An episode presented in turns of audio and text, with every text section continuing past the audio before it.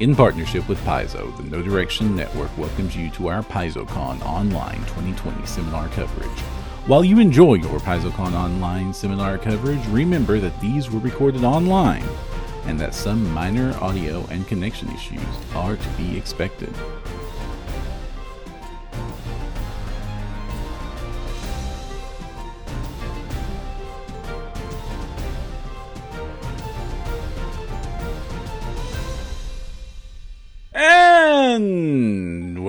Back. Welcome to PaizoCon Online 2020. I'm one of your hosts, Jefferson J. Thacker, also known as Param from No Direction, and I'm joined by.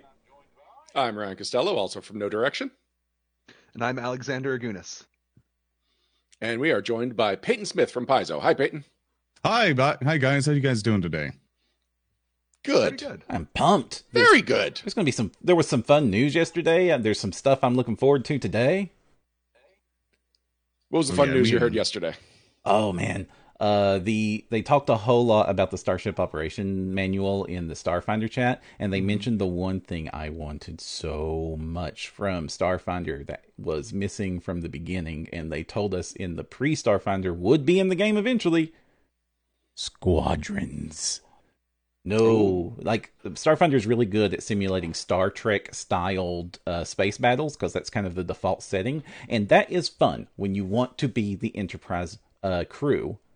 But it is going to now support individual space dogfighting in squadrons because my favorite space fantasies, uh, while I am a fan of the Star Trek, my actual fa- uh, favorite ones are Space Above and Beyond, uh, Babylon 5, uh, Wing Commander, uh, you know, the Battlestar Galactica. I love the idea of the solo operative or the group of solo operatives relying on absolute pure skill and being able to turn on a dime in order to uh, make sure that you all don't die in a horrible space vacuum.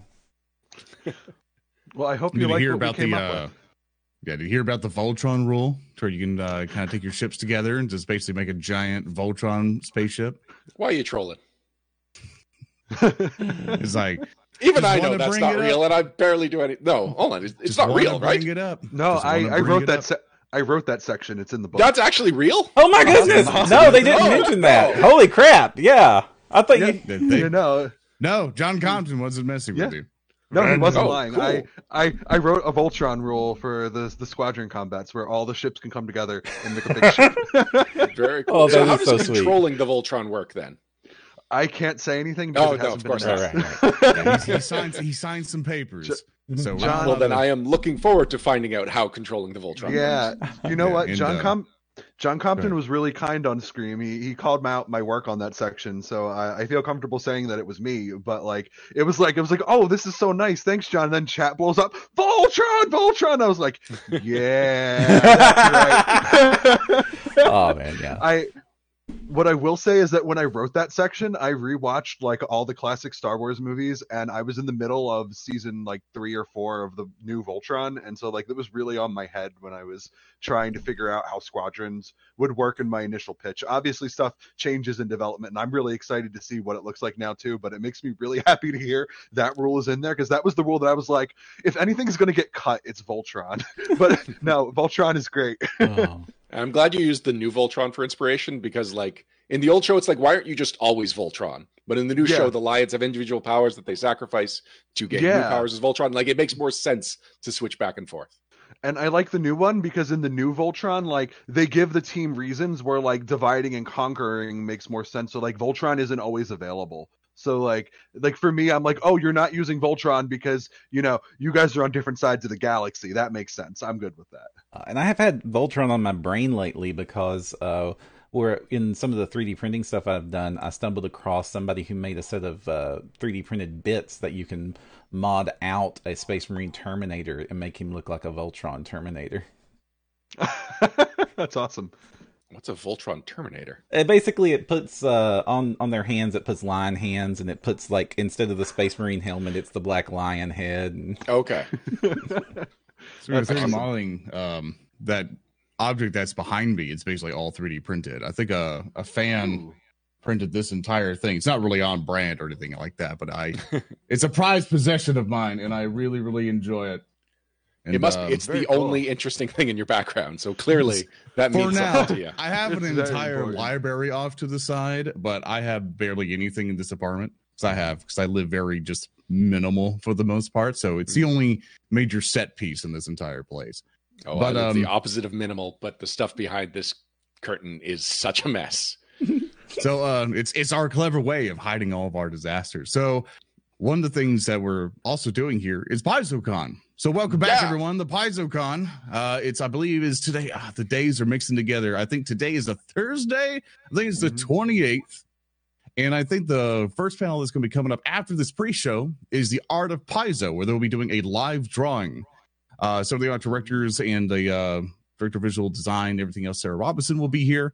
Uh, they will be showing off a whole bunch of interesting arts, and I got to see some tidbits as well, which is going to be very interesting. I know a lot of people are going to be excited for. it. I wish I could say what it is, you know, because is, as I've said before in other panels, that I, I I work in a very weird position. I talk to the designers and developers a lot, and to their dismay, when I come up and going like, "We got to do this now," and then I see the dread in their eyes, and and at the same time, I get to see all the stuff that they're working with. I get to uh, preview all the stuff, and I get to kind of be in a position as well uh, in my department, everything else, where I get to kind of be a little bit of a fan of their work.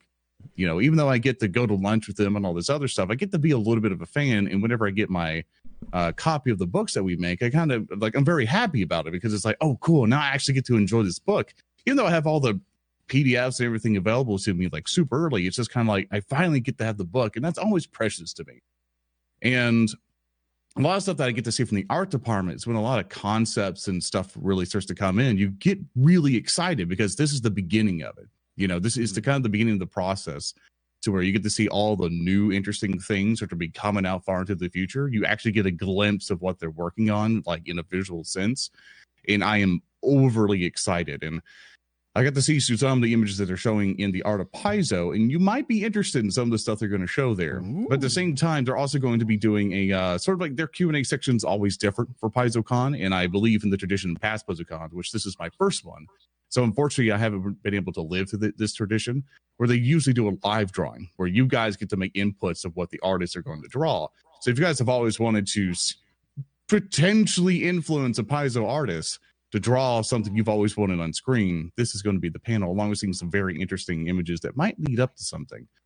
Uh, Yeah, so those additionally, are for that, traditionally two Yeah, go ahead. different seminars, and they've been merged into one, where it's showing off art and Yeah. you get to influence the live drawing, which is really cool. Neat. in, really in cool. right after that is our major marquee event, which is the organized play one, where uh, a lot of the organized play team will be coming together, in which they finally got a united And- logo. By the way, go ahead. Uh, we went red. Okay, we're good. Oh, th- that probably means it's just buffering and stuff like that in OBS. Like sometimes frame rate will drop and all that other stuff, so we can just keep going. So if um, so, so if they catch up, awesome. If they need me to repeat it, I could be sure to repeat it. That's just fine. Um, so the organized play team will be coming in, and they will basically be revealing a whole bunch of stuff. And they finally got a united logo, which is a fancy, just all together organized play logo, which is going to make Ooh. talking about the game or about organized play in general a lot easier for us and uh, especially for a lot of the players. So instead of just saying this society and that society and that society, that society, you just say it's organized play. So it's a lot easier for you all. Yeah. Uh, Yeah, I don't like having to write yeah. PFS slash FS, SFS. Yeah. hmm So now you just got organized play, and we got a fancy logo for it. If you go to uh, basically our PaizoCon page on PaizoCon.com or Paizo, yeah, Paizo.com, there we go. Mhm. Then uh, you should be able to see pretty much where it says PaizoCon and stuff, see the new logo and everything. Yeah. Uh, right after the organized play marquee, we have Adventure Path Design, where we're revealing a lot of interesting things as well. On top of that, so I hope you guys tune in for that. And then right after that, we have our live play. We'll be ending off the event with Roll for Combat. They're doing Tales from the Black Lodge. It's going to be, I think, they're doing a Pathfinder Second Edition society game. So a good theme for organized play this day. And uh, from all of those, are you guys super excited for any of these panels? Anything about these panels you're like, I really want to know what they're going to talk about on this panel or not? the or oh, go ahead, Ryan. No, you go ahead. Ah, I'm gonna go ahead. Uh, the organized play, not the OP, but uh, the Adventure Path design panel. I'm a fan of every single year because those are some of the. Okay, first, Paizo is known uh, foremost of making the best uh, pre-written adventures in the industry. Their stuff is top notch. They do these massive APs. It's one of the most complicated, difficult, high-end writing for uh, role-playing games that can be done, and it is absolutely one of the most difficult things to put together. And because of that, the AP designers are some of the best adventure writers. And if you are a GM of any variety, you're either running something pre written or you're writing it yourself. And in either of those two situations, listening to what some of the best adventure designers in the world have to say about how they're doing their work and advice for using it and advice for making it is valuable to you. So you, you, everybody uh, that is listening to PaizoCon Online would be doing themselves a disservice to not pay attention to that panel. Definitely. Additionally, on top of year- that as well, uh, go go ahead. Uh, I was going to change to a different panel. So if you have thoughts on that, go for it. Oh no! Uh, what I was going to mention as well is all throughout the convention and something as well. Uh, we do several things here, not even on just this stream itself, but also on our Discord. We're also doing giveaways, and uh, I'll be giving you, I'll be giving away tons of stuff inside of these streams. So if you guys continue on throughout the entire stream, you can potentially win some prizes. Maybe some roll twenty bundles, vouchers from Syrinscape. Uh, if you guys are interested in building your own characters and getting some build assistance for them with a uh, creation tool with Hero Lab, we have codes for that. Uh, we even have, you know, uh, codes and vouchers and stuff like that for you to get a free bag of Goblin Goblin Gulp coffee, which I still have a bag here, which is going to become normal for me to bring this up every time. It's still really, really good coffee, and we can get you a free bag of it. All you have to do is just Oh. attend to the streams and hopefully be there uh, whenever I do the giveaway. So the stream isn't the only place where it's happening, though. If you do exclamation point Discord in chat, and if you spam it, the bot's only going to post it so much. But um, in the Discord, we're also giving away stuff as well. So if you're participating in our uh, PaizoCon 2020 Discord, uh, we are also giving away tons of these items at the same time. Mhm. So if you guys are interested in that, we'd appreciate it if you guys come over and say hello, join some of the events, so some of the offline panels. Because even though the streams are hosting some of our big reveals and stuff, we still have some amazing people doing some offline panels over on the Discord. So we would appreciate if you come over and say hi. And one and of uh, Ryan, I think you had something to say. Well, uh, I do want My to talk bad, about Baron. the coffee because I know it was announced about a month, maybe even two months ago, and it felt like most of the reaction was that's neat and kind of weird, but all right.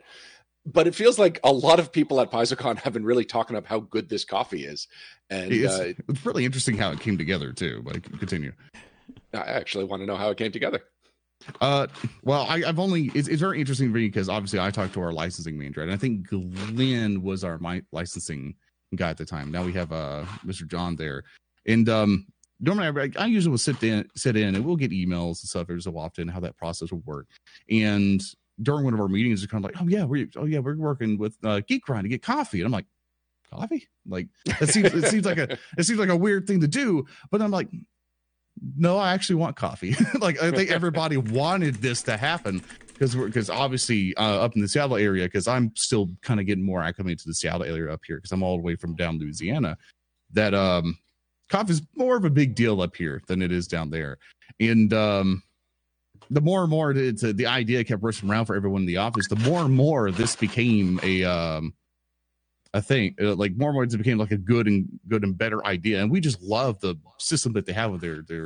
It's a very geeky, obviously because of their name, coffee line. All their coffees are phenomenal, and it's to the point to where it's like even just with the Goblin Gulp itself, I'm actually thinking of buying extra some extra bags from them, uh, not just from just Goblin Gulp itself, but the rest of their line as well. So I'm uh, it was really interesting on how it came together. We're just like, yeah, we just all want coffee at that point. That was the that was the layman's just over oversimplification of all the process that happened. Going, yeah, we're into this, and I think our I think our fans and our customers will be in, into this as well. Yeah, I mean, with this the logo itself, I I can just imagine that this is a I, that goblin on the cover. I'm scared to death of what happens when a tribe of goblins get a hold of this stuff. Yeah, just to kind of show it off a little bit, just for chat to see a little bit. That's the uh, cover Oh, of the it. products page is up on the pa- on the, the video. oh, yeah, there you go. Mm-hmm. I wonder. Now, before you brought up the coffee, I did want to talk about the art of Paizo panel Mm-hmm. because before we would live stream PaizoCon panels, uh, we would just record the audio and I would post it after the fact. And every year the debate was, do I post the art one because it's mostly just Sarah Robinson saying, "Now look at this picture," and then talking a little bit about the picture, but in the context of people can see the picture. So she's not describing it. So it is one of the only panels that if you miss the live stream of it, you are completely missing the point of that panel. So, mm-hmm. and now that it's been combined with the design a monster uh, live, uh, like that panel too, like it's one of the panels that I think people should definitely try and catch live. Like go out of the way your way for it. Everything else will be audio at some point. It will be spread as news, but that one is a live experience.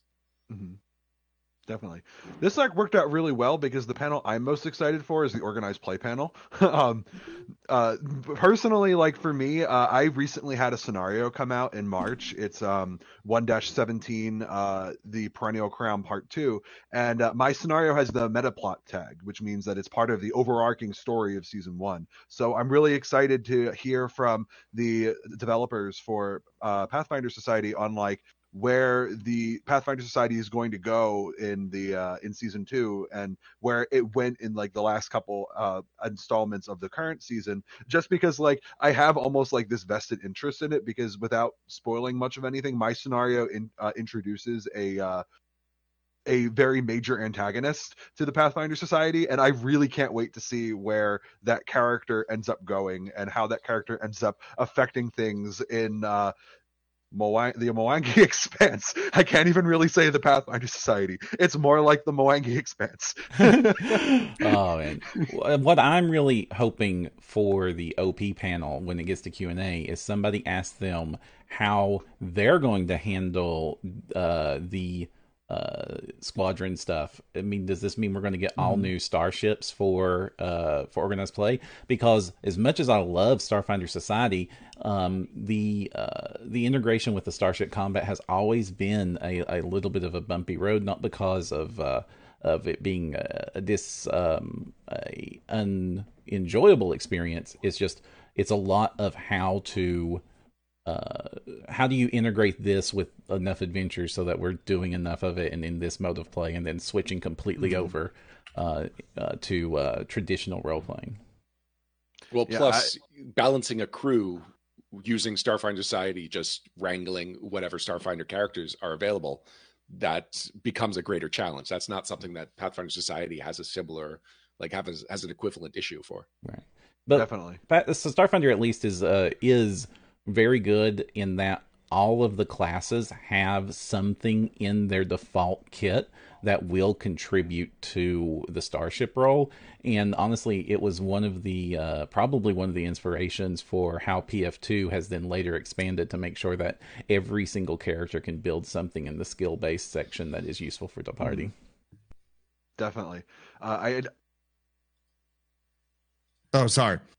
Sorry to interrupt there. Um did we lose Alex? Alex? Oh, I was yeah. Sorry, I was gonna say I, I saw you raise your hand, so I thought you wanted to say something.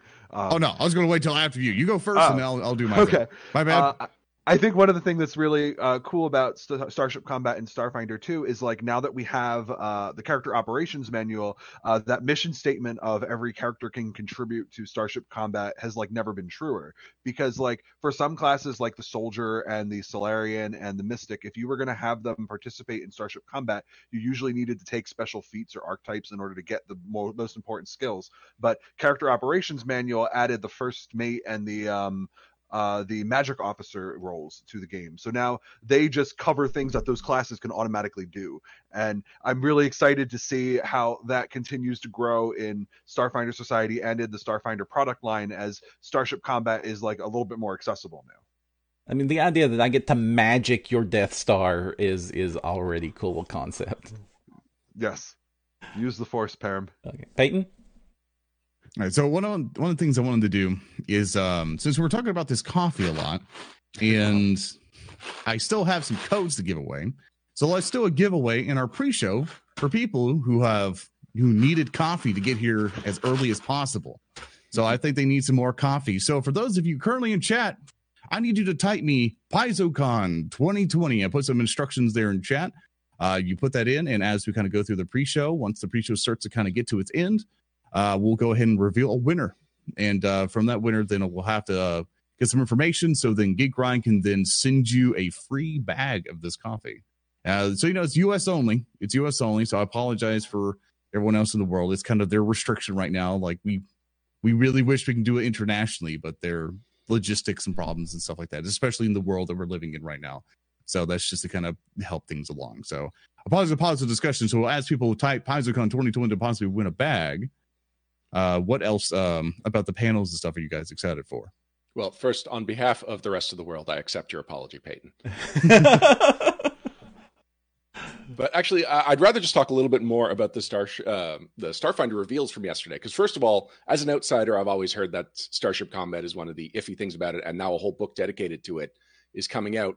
And it's cool to see Param, you and Alex organically excited about Starship Combat. This is the most positive I have heard Starship Combat described since Starfinder was released. Mm-hmm.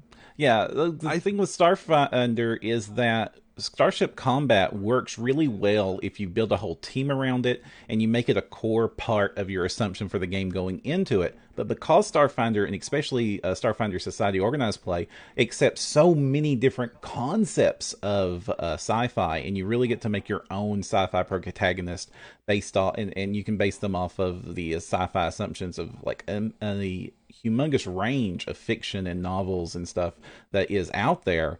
Uh, it's quite often that you build a, a crew or put a star uh, a Starfinder crew together that just isn't as tightly designed and planned uh, to run the enterprise as if you did it on purpose. Now, if you do it on purpose and make that part of the uh, character design in a home group, it's fantastic, but uh, it's it's a little bit harder when you don't know who you're going to be playing with because you often end up with I'm the captain. Well, I have the captain skill. Well, I also have the captain skill. Oh, we need a gunner.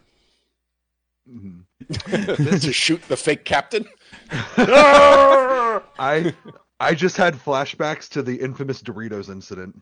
Mm-hmm. Um, I don't tell James I told this in front of a live audience of 500 people, but uh, we we played a special last year at Gen Con where it was me, James, and two of our friends from home, and then like a couple other people who joined our table. And uh, what nobody did, nobody talked about what characters they had at the tier we were playing because it was like tier 10, 11. It's like the highest you could play at the time. And sorry, Alex, uh, we got two minutes just to let you know. Okay, that party ended up with a, a soldier, a Solarian, a soldier Solarian, and James's envoy. That's the story. so we have since we have two minutes left, let's go ahead and give away um, that piece of coffee. I want to go ahead and click roll it, and good luck to whoever wins it. And it is Dread three sixty three. Congratulations, man. So what I'm going to be doing is uh, just confirm that you exist in chat by saying hello or I won and stuff like that. I will whisper you, and when there you go. And uh, basically, uh, I'll be whispering you on Twitch. Be sure to check your whispers. It should pop up as a little box kind of down below your screen and stuff like that here in a second. Please sure to check it because I've had some people win and not respond to their whispers. So I need oh. you guys help me out with that because they missed out on stuff. I can't give them stuff if they don't talk to me. Right. So with that, uh, I think we go and start closing off here soon because I think we have an art panel coming up.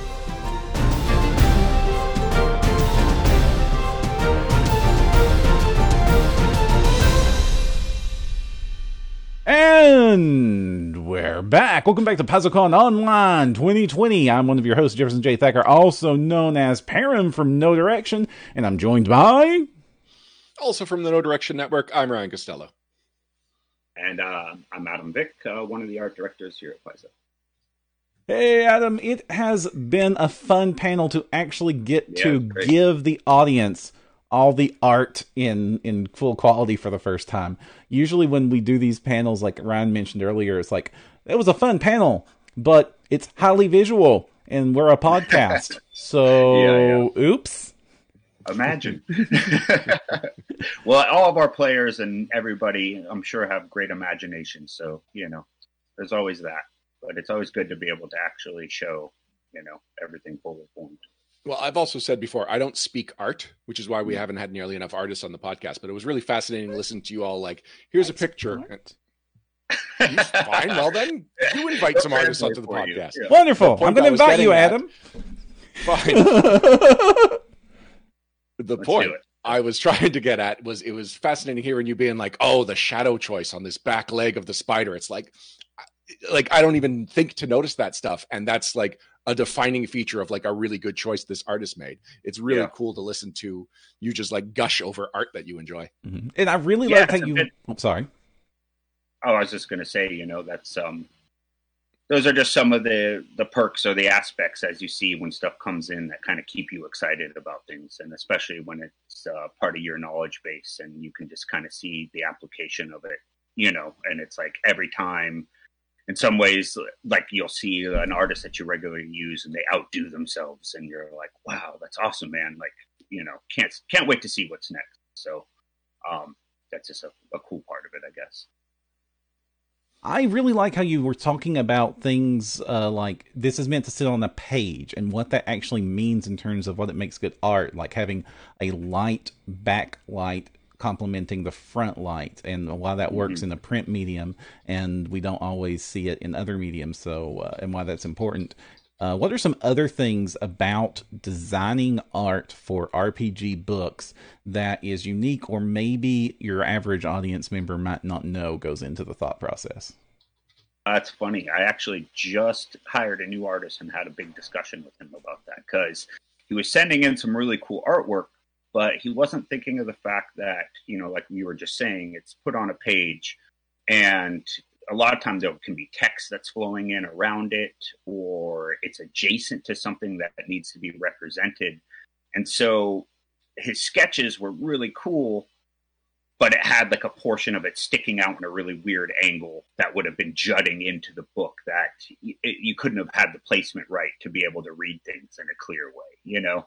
And it's kind of like when you're an artist sitting down just thinking about drawing something cool, obviously the first thing in your mind isn't going to be like, hmm, I wonder how the text is going to look around this. But, you know, that has to be a portion of it because that's the product in the end. And so all the art kind of have to serve what the functionality of the product is going to be at the end to be able to be visually appealing and, you know, still able to function within the adventure or the stat blocks or whatever it's going to be so that people can use this thing or, you know, be able to have it function in their game. So that's kind of a point that I think a lot of artists, when they're working for RPGs, don't really think about that it's um, a relationship between the text and the art, which is funny because that's kind of a way that comic books work, but this is done in a whole different way where it's you actually read the text and then you have the artwork representing it on like a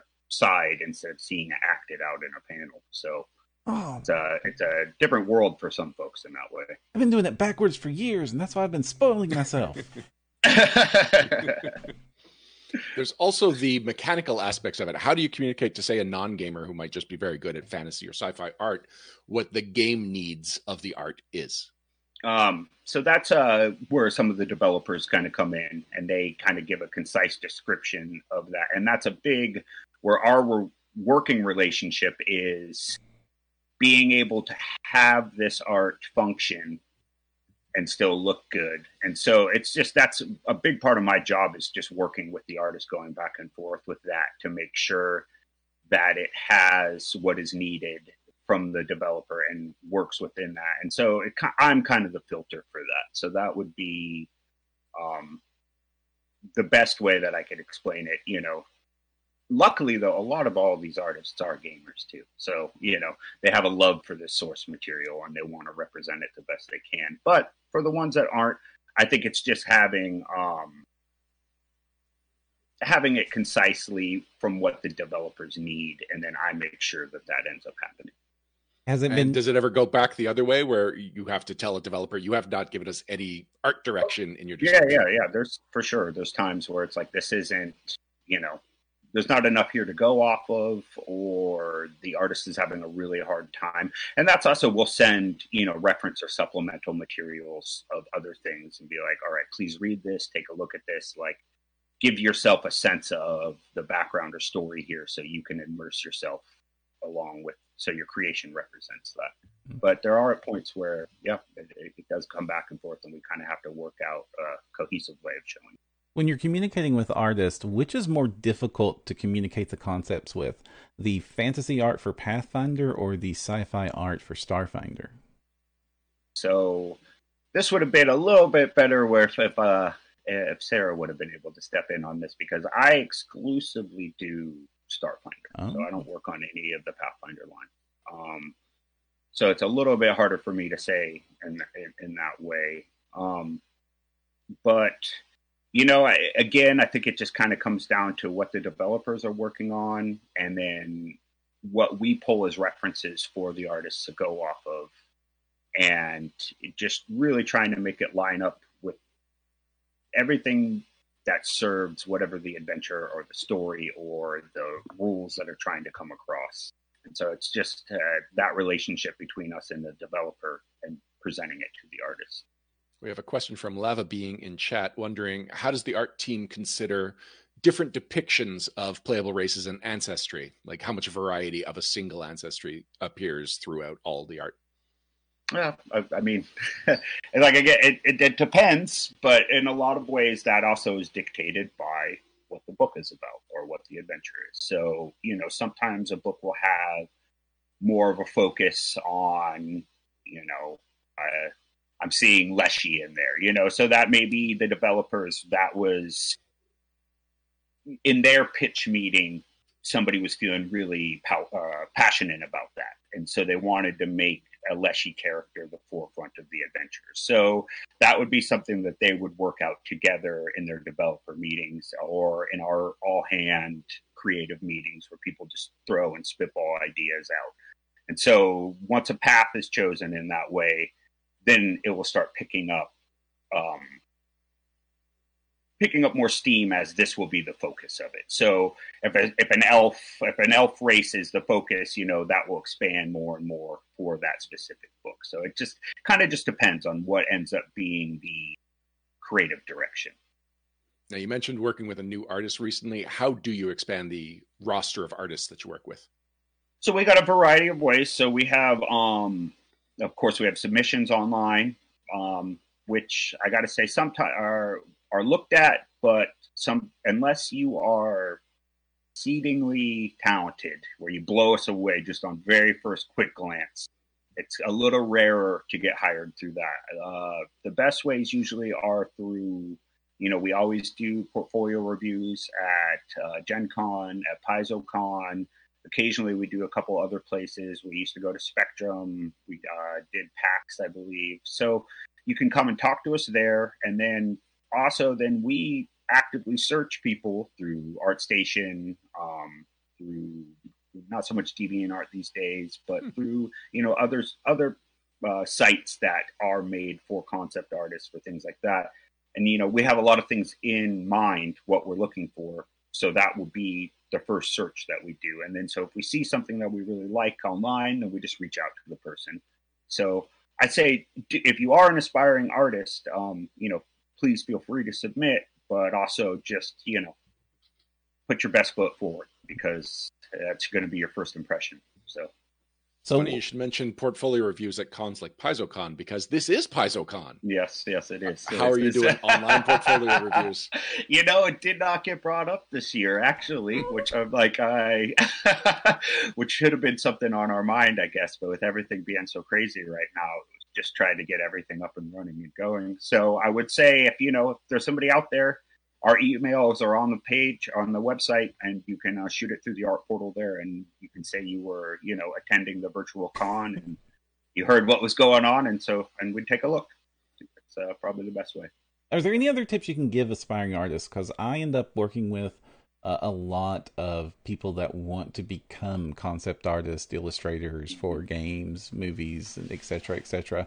Um, what advice can you do for, say, a young aspiring artist coming out of college uh, to get started, so that a company might, like you would take them seriously when it's time for them to have that portfolio review?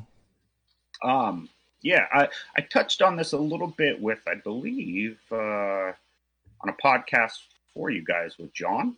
Yeah, John Godek yeah, presenting. Yeah, yeah, yeah, yeah. And um, so what I talked about in there, and this is a big thing, is that um, a lot of people, especially like you were just saying, um, as like a new artist coming out of school, their initial reaction is to take the shotgun approach mm-hmm. of I do this artwork, and I'm just going to go and send it to as many people as I can. You know, you try to get a bite and not just put it out into the world. And that's not a good approach because, like I was saying earlier, um, that's your first impression for different directors, for different people. And the big thing is that, especially for me, like say at Gen Con, is I have students that come up in their portfolio and their artwork say isn't bad, but it might be very anime. And Paizo, we don't do artwork like that. That's not in our books. There might be something that has a touch of that influence, but you'll never see black lined comic style art that looks like manga or something within our work. I have and, contrary evidence. okay. I don't want to say 100%, but in general, we have guidelines for our styles. And so there will be people that will bring me, or just even, it's not even fantasy art. It's just, you know, paintings from their life drawing class or something like that. Oh. And so the major thing to be is that as an art director, you're coming to ask to work for me or for us. So you're, essentially, I'm, I'm hiring you for a job. So if you come and apply for a job, you want to be as prepared as possible and you want to know about the job you're applying for. And that's a lot of people as they begin, they're just excited to try to get work that they don't really think about. I should be tailoring my approach to where I want to work for. And so that to me is the biggest thing is know the company you want to work for, us, look at the artwork, Wayne Reynolds, Remco, is your stuff in that sort of world? Does it does it fit in? Can you hold it side by side? You know, and be honest with yourself because one, it's not my job to really give you critiquing and to try to elevate you to the level to work for us. That should be something you work on with your fellow artists and with if you have a mentor or an instructor. Um, it's not it's okay to ask for feedback, but I'm I'm not here to get you to the level to work for us. You should already be coming into that, and then we hire you and we go from there. So I think that's um, an important lesson to just kind of keep in mind is you know in the end that you are just asking for a job and be prepared for that job if you want it. Know what you're asking. Excellent. Now, with designers and writers, they're often told to try and get into third party publishers or Wayfinder. And mm-hmm a lot of time you'll see some really great art in both of those resources. Is that yeah, somewhere that you have ever looked for art? Sure, I've hired uh, I've hired a couple people from Wayfinder. Um, Tim has, has, talked to me and showed me some people, and um, yeah, I, I, think that I actually think that's a really good place to start. Um, you know, Green Ronin, they have like some of their stuff like that, or other you know other adjacent companies, or you know, and that's the thing too is I, like at a place like Gen Con where I've had people, I've seen their work and I go, you know, this isn't a good fit for us, but over across over here, they're they're looking and I think you guys would be a good fit for there. So there's definitely been some back and forth between other people.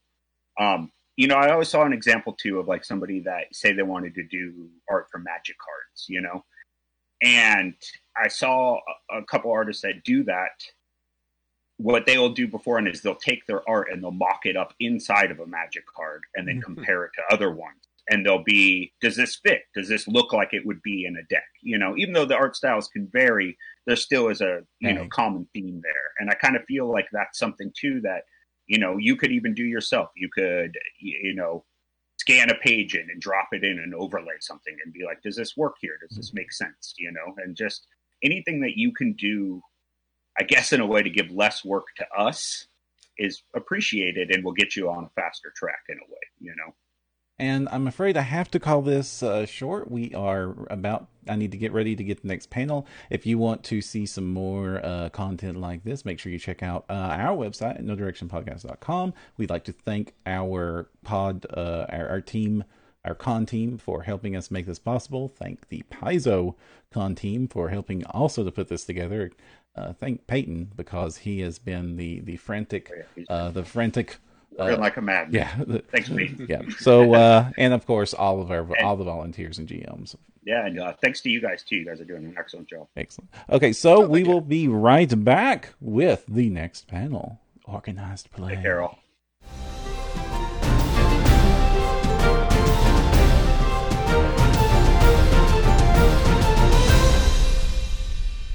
And we're back. Welcome back to PaizoCon Online 2020, brought to you by No Direction. I am one of your hosts, Jefferson J. Thacker, also known as Param, and I'm joined by I'm Brian Costello.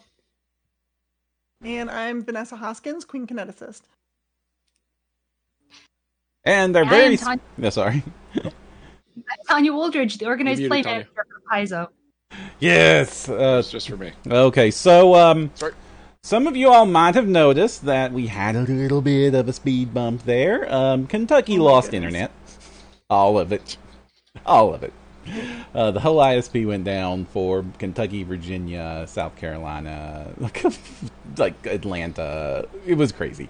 Um, but we're back, and uh, my team got. Uh, you all did great. Thank you, all team. Thank you also for Paizo for your patience, understanding, and quick adaptive skills.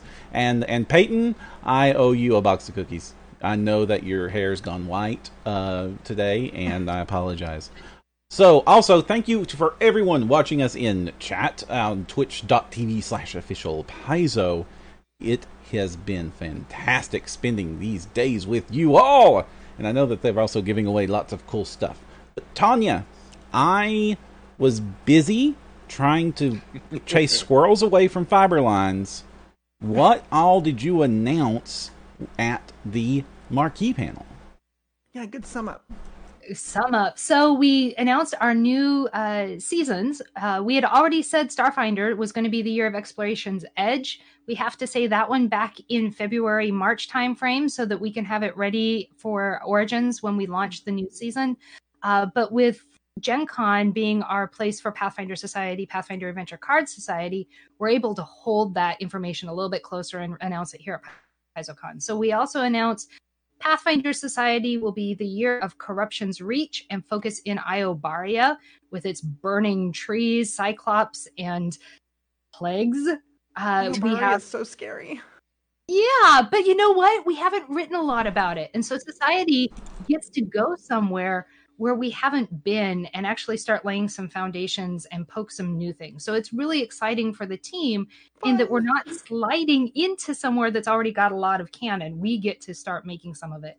Um, we had to do that because Starfinder Society's been out in space where they can create just about anything they want hmm and go gonzo. And I, I think Mike was a little bit sad that Thirsty got all of this phenomenal creation, and we were always working in Golarion. So we're a little the Pathfinder Society is a little more contained. So we found him some frontier land uh, to go play in. So, Uh, for Pathfinder, oh, sorry. So uh, maybe take uh, this crazy weird idea, put all the pathfinders on a magic boat, and then send them into the astral sea, and then have that boat crash in Abaddon, and just have fun inventing all new mountains of horrors as you get to write each new adventure path or adventure session. You know, when Mike listens to this, that might wind up making its way in. Um, bringing some really crazy things to the team. He, I, I love his enthusiasm and his creativity because he'll come in and go, "What about?" And then we're like, "Okay, maybe, yeah, could be, sure. Tell us more." Um, and then Linda, as the the lead on the Adventure Card Society, is going into Kaer Maga. She's actually going beneath Kaer Maga for a while as well. We've had a couple of things down there. Uh, most notably Vanessa's Half Light Path, and uh, we had God's Mouth down there, but we haven't been under an in Kaer Maga for a while. So we kind of wanted to go back to that setting. Lots of undead, um, maybe some control undead issues, but this is a place where undead get to be citizens and can walk around. So it's it's kind of taking a little bit of a twist there, and that's the year of reborn strife. So she will be guiding us through that one as well. The art that we've commissioned for these uh, years and their symbols will be going up on the blog today. So if you weren't here and you want to see some really awesome depictions of where, check out the blog and uh, we'll have the highlights there as well. Yeah, that map of Beneath Kaer Maga is really something. Mhm. It's gorgeous to look at. It's informative. It's really like, well look laid at all out. the levels. Is the is Yeah. that the same artist that did the uh, cross section of the Tyrant's Vault? That one I don't know. I would have to check with art team on that one. But yeah, that's that map is just so. I know they're like awesome. Ooh, I could have threw a It's so informative. It's just it really pulls you in. It makes you want to explore the area. It's like I want to go there. I want to see what's in that weird shaped area. What is over there? And uh, like Justin Riddler and Chad is saying, lots of weirdness in Kaer Maga. There's just there's just so many random creatures creating this unique ecosystem of, of monsters and sentient races and just strange goings on that somehow all balances against itself. And uh, it's such a fantastic setting. I'm, I'm excited to go there. I thought the answer to what's in Kaer Maga or is zombies, and it's always zombies. It's sometimes zombies. There's like a whole slice of the the city that's dedicated to the creation and control of undead. So you know, There's troll augurs. I mean, for me, that Troll. is the, yeah, that that's the Kaer Maga denizen. That's the first one I think of is you know a troll ripping open and, bleh, and fortune telling out of his own intestines. and then just stuff them back in, regen up, and Yep. Oh. ready Do for the next again. client. That reminds me of an old dungeon article that Paizo uh, put together. That's one of my favorites, where you have to go up against a group of trolls, and the one of the traps is that you have to reach your hand into the rock face to pull the lever to open the door. But the the hole has a has a guillotine in it that chops your hand off every time. Hmm. And the trolls are just like ow, and then they get over it. But that's, clever. It's it's it's it's you all you all did that, and it was awesome. We have That's no fun. familiarity with sticking your hands in things and getting them bit off, do we? I ne- I mean, there really needed to be a reason for their de- regeneration spell in Pathfinder to exist, and there was no way to cut off limbs. So you know, I wrote a trap to do it. Oh, and then You got to do it. And then one of y'all were at the tail end of uh, Pathfinder uh, Society's one. You have this big, gigantic red beast that just rips off 1d4 limbs from somebody. Beautiful. That is glorious. Go big or go home. I, I think that was John's motto entire last season. Was It was the first time I've ever seen go my home. players actually scared of a monster. hmm Yeah, you want to cause like they permanent terrible damage. Yeah. Though uh, we've gotten some some uh, reports of TPKs and some pretty pretty substantial monster damage happening at PaizoCon Online. So uh, I, I haven't got any bad reports about it. Just kind of the oh my goodness, I just did this. Are my players okay? well, I think so. No one's yelling. Um, I saw a GM go into one of the Ask Me Anything threads and get a ruling on uh, a rule to avoid TPKing her table that she was at right now. oh, go for it. You know. Oh, you all used to have me do a lot of GMing, and unfortunately, I tended to TPK my tables, and I didn't mean to. I didn't want to. I just did at Gen Con at least once every Gen Con. my husband's also a GM, and so we'll go to conventions and people call me deadly. I'm like, no, no, no, no, no. He's the deadly Wooldridge. I, I'm fluffy, happy Wooldridge. This is all good. You should know this. You sign up for his table. It's going to be tough. Mine, meh, not so much. Um, it's six of his characters. Every book of the Rise of the Runelords AP, I killed his character. He is the only one that's allowed to call me deadly. Oh, okay. So you you talked a lot about these bounties that are going to be released for PF2. Um, can you explain again how these bounties will work and how players can get started with these? And, and is there any special groups or play experiences that these will be uh, more suited for? so when we started you know when when john came to us and said you know we really don't have anything that works well in a one to two hour environment for people after work in stores in schools where you're trying to run them in a you know an hour lesson or a two hour lesson. Uh, what do you think about doing something like this? I was like yeah you're, you're right we don't. You have to take a scenario and you have to figure out where to chop it and and up the next week. It's not as great of an experience. So we built Quest, but we built Quest with all of the assumptions of a Pathfinder Society scenario. There's a venture captain, there's a lead in, there's going to be some tiering so that you can flex it. And they still came out at the end while we aimed them for an hour at about an hour and a half, two hours. Uh, some, and you had to have a lot of knowledge.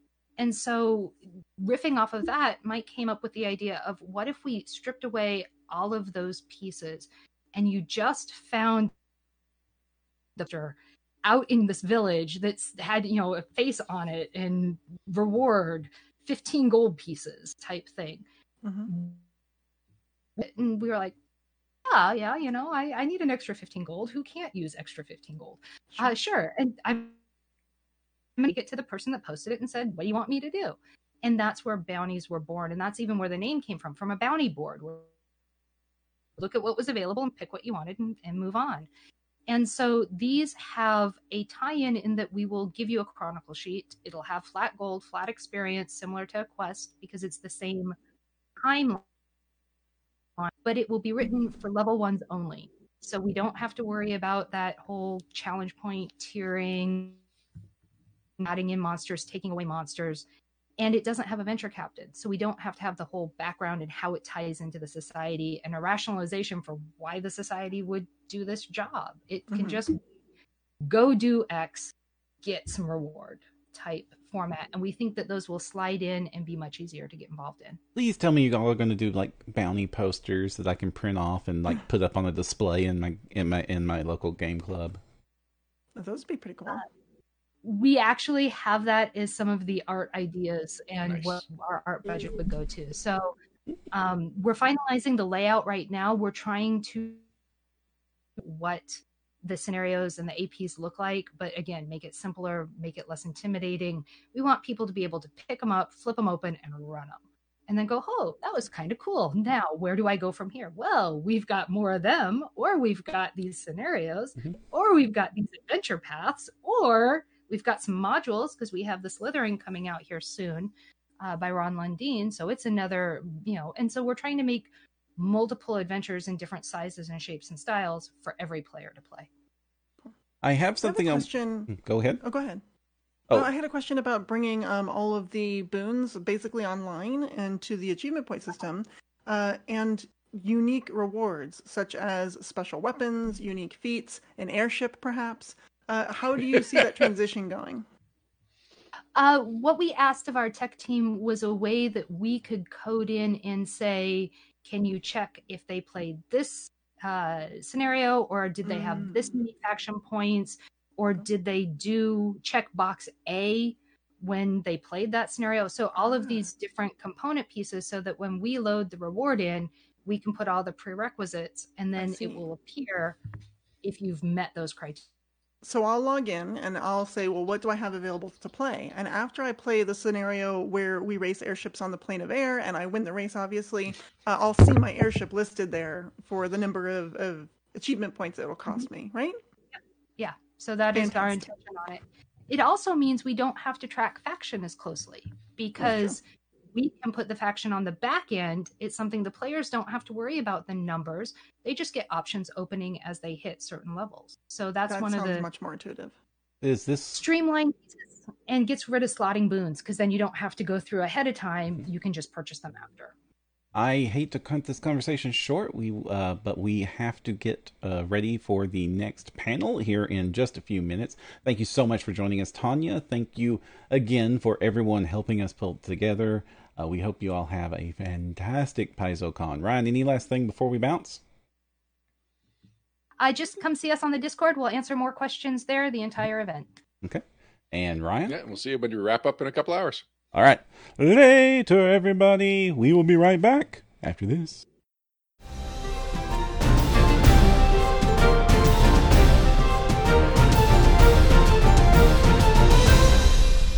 And we're back. Welcome back to PaizoCon Online 2020. I am one of your hosts, Jefferson J. Thacker, also known as Param, and I'm not Jason Keeley. Uh, Ryan's in my spot. All this stuff went weird. I'm going to fix it. It's one of those days, Param. One out of four ain't bad. Uh, Ryan, you're up there. Here we go. Okay, Oh, you're everybody's actually in there. fixing it? I yeah, mean- yeah, All yeah. right. It just takes. I just got to drag good. the pictures around. All right, so you fix it and we'll introduce ourselves. Excellent. Yeah. You now know that I am Ryan Costello from the No Direction Network. And I am, of course, Vanessa Hoskins, the mother of mimics. Hi, I'm I'm Jason Keeley, uh, Starfinder AP developer. What's up, everybody? And that's us. You've gained a pin since last I saw you. gained a pin. Don't you Oh, have me? uh, Oh, Yeah. I have my I have my Starfinder badge uh, for Starfinder Society, and my Starfinder nice. pin, and my Pathfinder pin. Oh wow, Right. you are. You are Belinda. on it. I'm trying Oh, What do they uh, call it in have- office space? Flare. flair. Yeah, I have all my pieces of flair. I wanted to show Gotta this. have your flair. I wanted to show this when we had Tanya on, but we ran out of time. But I may present you my very first actual Pathfinder character. Uh, Hey, which- neat. Oh. I know that guy. this is uh, well, I know the miniature. Yeah, I, I, uh, I think his name was like Riordan Shadows, uh, which is a really bad name, um, and it was intentionally bad. Uh, I, uh, I, I made him when the core rulebook launched. I painted the mini uh, at the when Reaper was hosting the paint and take. Uh, we had somebody join in here. No, no. When Reaper was hosting the paint and take, and then I ran into the society room, which was a tiny little closet of a room uh, with way too many people crammed into it because they, it was much more popular than you all thought it would be, and uh, played in season zero Among the Dead as my very first Pathfinder game, and I got upranked to a level four five table with my level one rogue. Oh no! he survived. Rogue can contribute at level one at a level four table. I'm going to argue that. Oh yeah. You know what's amazing? That's almost exactly my first Pathfinder organized play experience, uh, where I had a level one ninja at a level four or five table. So actually, I think it was six seven. It was way back when they had the one through sevens. So it was uh, a little scary. They kept asking me to scout, and I'm like, no, I'm not going first. I'm not going ahead. Alrighty, so we are going to not talk about society, unfortunately, Sure. because society's great. Society's awesome, but that was last panel. This l- panel we just Fair got done with was the Adventure Path panel, and you all announced some exciting things. And the two biggest announcements, Oh I gosh. believe, were Fly Free or Die, which sounds Yes. amazing. Um, it's Very excited. I it's it's definitely in the top running uh, contention for what my home game group might play now. Uh, what I might run for my home game group after we finish Age of Ashes, because that sounds awesome. That sounds like exactly what game we wanted to play when we heard about Starfinder. And the oh, terrific. and the other um, and the other big news announcement was the two three part Pathfinder adventure paths. Starting next year, yeah, we're gonna have the Abomination Vault and the Fists of the Ruby Phoenix. Um, frankly, some of this was news to me too. Ah! Uh, being not not really in, in on everything that's going on in the Pathfinder stuff, but uh, uh, I, uh, I mean, especially the titles and the authors. I had no idea who was writing those. Oh, Uh, we've got a special guest star. A Munchkin. cool. Scarlet cameo. Scarlet. Hey, Scarlet. Scarlet. Hi, We always love Scarlet when she jumps into the chats. Let's see. All right, you're actually you are on the frame. I was worried that maybe people just saw a bob and ponytail or something. awesome. So, uh, Came for her Disney vitamins. ah, very important. You must eat your vitamins. Yeah, Uh, this is a kid who once had a freak out in a grocery store because she wanted us to buy broccoli. it's tiny And you- trees and it's delicious. yeah, yeah, I tiny mean, trees. not liking broccoli is almost a purely American uh, a stereotype, well, not stereotype, a purely Yeah. American phenomenon. Uh, if you go to uh, non-English speaking countries, they just don't understand the trope, other than the fact that it's on English TV. Um, uh, you, it- broccoli is delicious, especially when you smother it in cheese. Well, all vegetables, yeah. when you smother it in cheese. But speaking about smothering it in cheese, tell us about the um, uh, the Wait abomination vault. Yep. Oh. I'm not sure what you mean by that. Now I didn't see the panel, so please, Jason. Is that a question for me or a question for Jason? Yeah, Either one, I go mean, for it. I- Tell me about abomination vault. Vanessa would probably know more about it than I do.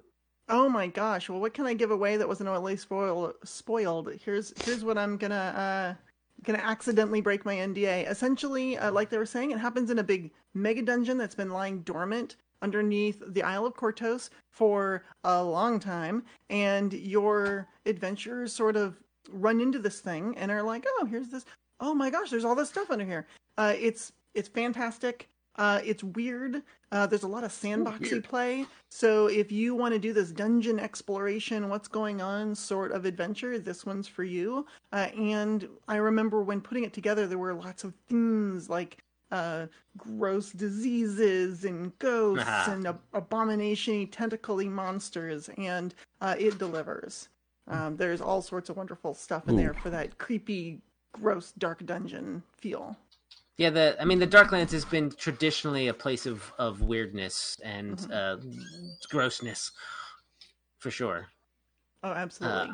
I I do remember. I mean, this sort of goes back to three five, but doing um, Savage Tide uh, back in the in, in the old dungeon days, Mhm. uh, having some stuff that happened in the in, in the uh, in, in the sort of Darklands areas with just like big weird mushroom cities and uh, gross slimes and oozes. Yeah, so sounds like it's gonna be great. Good good on that in front.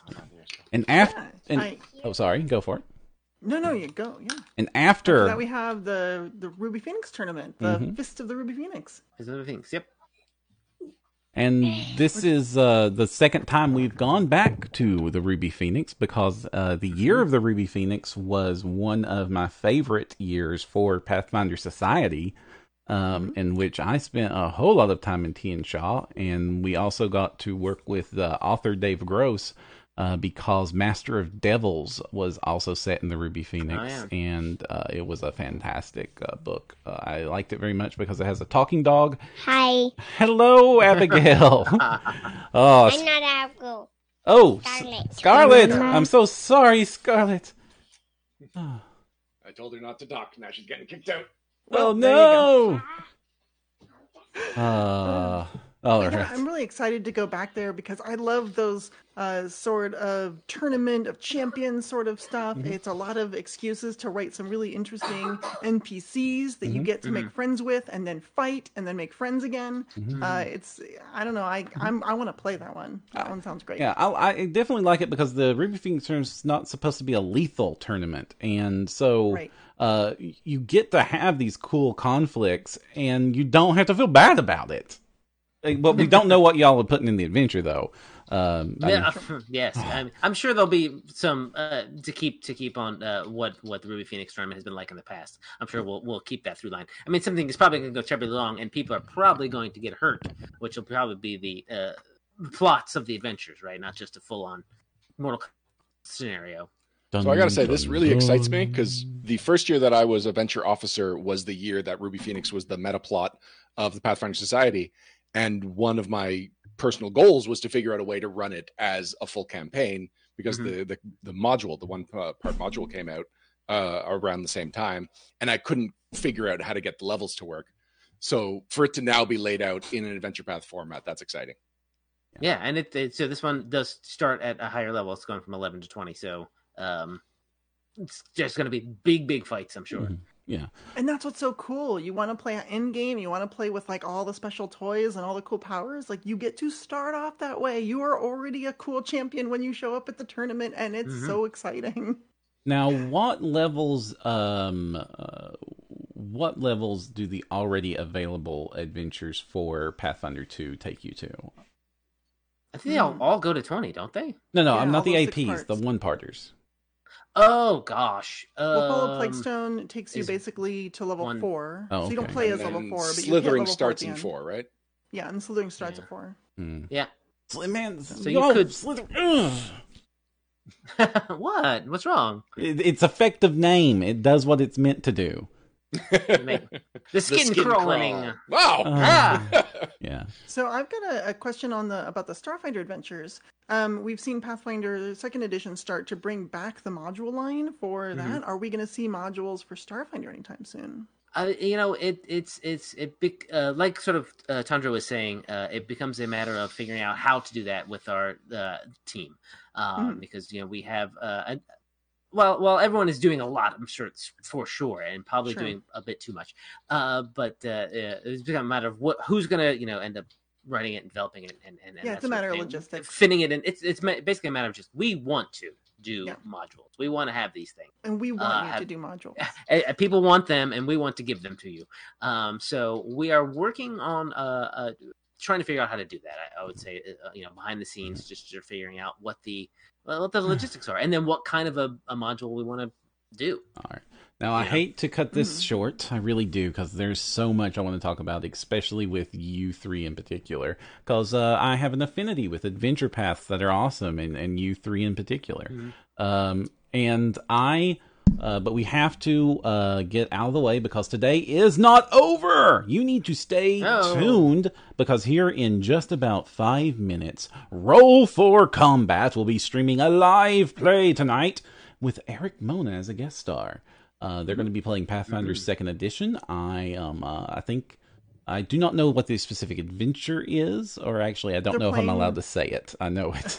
Well, I Uh, will tease that they're playing one of the society quests. Okay. But because Eric is involved and the Black Lodge crew is involved, that one hour quest is definitely going to take the full span of time. Yeah, yeah, Because yeah. they like to role play and mess around. So it should be a blast. Excellent. So uh, we will be signing out and handing things over to them.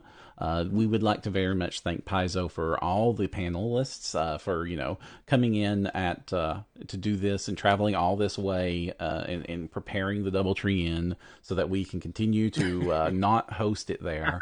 Uh, and I uh, and I would like to thank all of the uh, organized play volunteers and the organized play team because those games are hopping, as well as the moderators over in the PaizoCon Discord. If you haven't made it to bar chat, get to bar chat if you're old enough. If you're old enough, That's on. Sure. It is an NFSW. yeah, yeah, It is. Cafe chat is right next to it. yeah. Cafe That's chat. it, right. Uh, the, the, that hangout has been some of my favorite parts of uh, of of of this. I was like, Mhm. I was hanging out with them uh, after uh, all the the streams, uh, talking about uh, networking, painting minis and stuff. And I would also like to, of course, thank our crew over here at No Direction, which includes also everybody on this panel chat right now.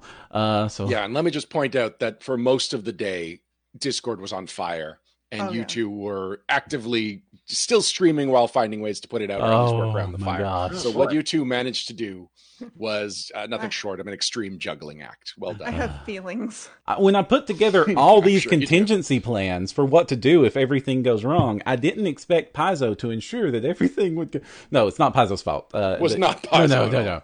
I was like, this was a test, wasn't it? You all rigged this. No. No, actually, uh, I'm super proud of the team. They're fantastic. V, you were a hero. Uh, Randall was on it. Alex and Dustin have been wrangling like pros. Ryan, you have been there every time I need it, even when you're wrangling with the kids. And John, of course. Man, eh, the whole team has just been absolutely fantastic. But I have to thank them. I have to sign off. Roll for Combat's coming on next. You all have fun and happy PaizoCon.